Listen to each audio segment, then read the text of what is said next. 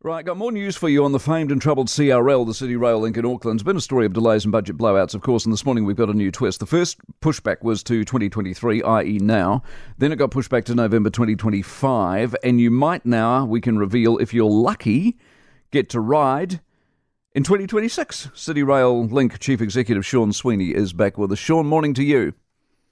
Good morning, Mike. Um, just to explain this, and correct me if I'm wrong, you're handing over November 2025. What they do with it from that point on is no longer your problem, but the 2026 is on them, not you. Is that fair or not? That's a pretty reasonable summary, Mike. Right. So you're still good for November 2025? Yes. How confident in saying that are you, given what we've seen and heard previously? Oh, that's the date we're working to. That's the date that everything indicates we'll, we'll be able to hit. But, Mike, nothing's certain in construction, and the last three years has shown us that, and the last few months has shown us that. But we are, in spite of everything we've had thrown at us this year, we are still working to that date. Uh, it's a P50. I think that's that's always been the, the dates and the budgets we work to, but I think the probability of hitting those dates has improved slightly in the last little while and we're still working towards those dates. When you say P50, that's 50 50. It has a 50% chance yep. of being exceeded or met. Okay, so that's the date you're confident on. What about the number in terms of cash? Are you still running to the same budget? Same story. All right, so that's encouraging. So at that point, once you hand over in November of 2025, what needs to be done? And I reference now this motorway north of Auckland that you may or may not have anything to do with. But the motorway north of Auckland seems to me have been been ready for months, and they just sit there mucking around with lawyers, testing roads and stuff. Is the same thing going to happen with the CRL? Uh, I, no, I think it's different. That's a PPP, uh, public-private partnership. The handover arrangements uh, are quite different in that, that uh, those circumstances. Look, um, getting a railway ready for public operations is, is almost as complex as uh, getting an airline certified. Uh, there's a lot to be done, and uh, a lot for AT and KiwiRail to work out just uh, before they can set an opening date. Even just a little thing like driver training, they have hundreds of drivers. They all have to drive the route. Mm. There are two options going west and two options going east. Uh, I, am not a driver or a driver trainer, but I imagine that's four hours um, uh, drive training for each one.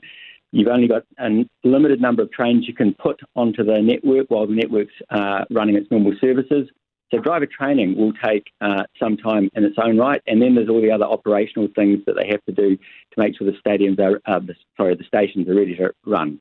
So let's say 2026 is it and it finally opens. You would still argue, as you sit here talking to me this morning, that this whole thing is still worth it. Absolutely. The COVID was a mistake, according to Simon Bridges. You should have worked through it. Is that fair with the benefit of hindsight? Uh, Simon doesn't understand what we had to do. We would have liked to have worked through it. We would have liked to have worked through it, regardless. But that that um, choice was taken away from us. But uh, in, in Melbourne, they worked through it. Uh, we were keen to, but there was a decision made that all construction had to stop. Yeah, no, that's right. So, so, so you would have, if, if it had been in your hands, you would have done it. Yes, we would have with protocols that they were using in Melbourne and Sydney. Just bear in mind that that was that was 12 weeks of lockdown. Hmm. We were affected for three years by COVID, supply chain, resource shortages, closed borders, etc. Okay. Are you seeing, are you done with terms of problems with COVID? I mean, can we stop blaming COVID for everything now? I'm told the shipping supply thing's good and the migration's booming, so Labor should be right. Is that fair or not? Yep. As of 1 January, we had uh, taken COVID off our list of uh, reasons why things weren't working. Fantastic. All right, so we're good to go. Yep. No, well, we're not good to go. We're good to go in a few years' time. We're on but, track. But we're, for we're now, track, we're, we're, we're, feeling confident.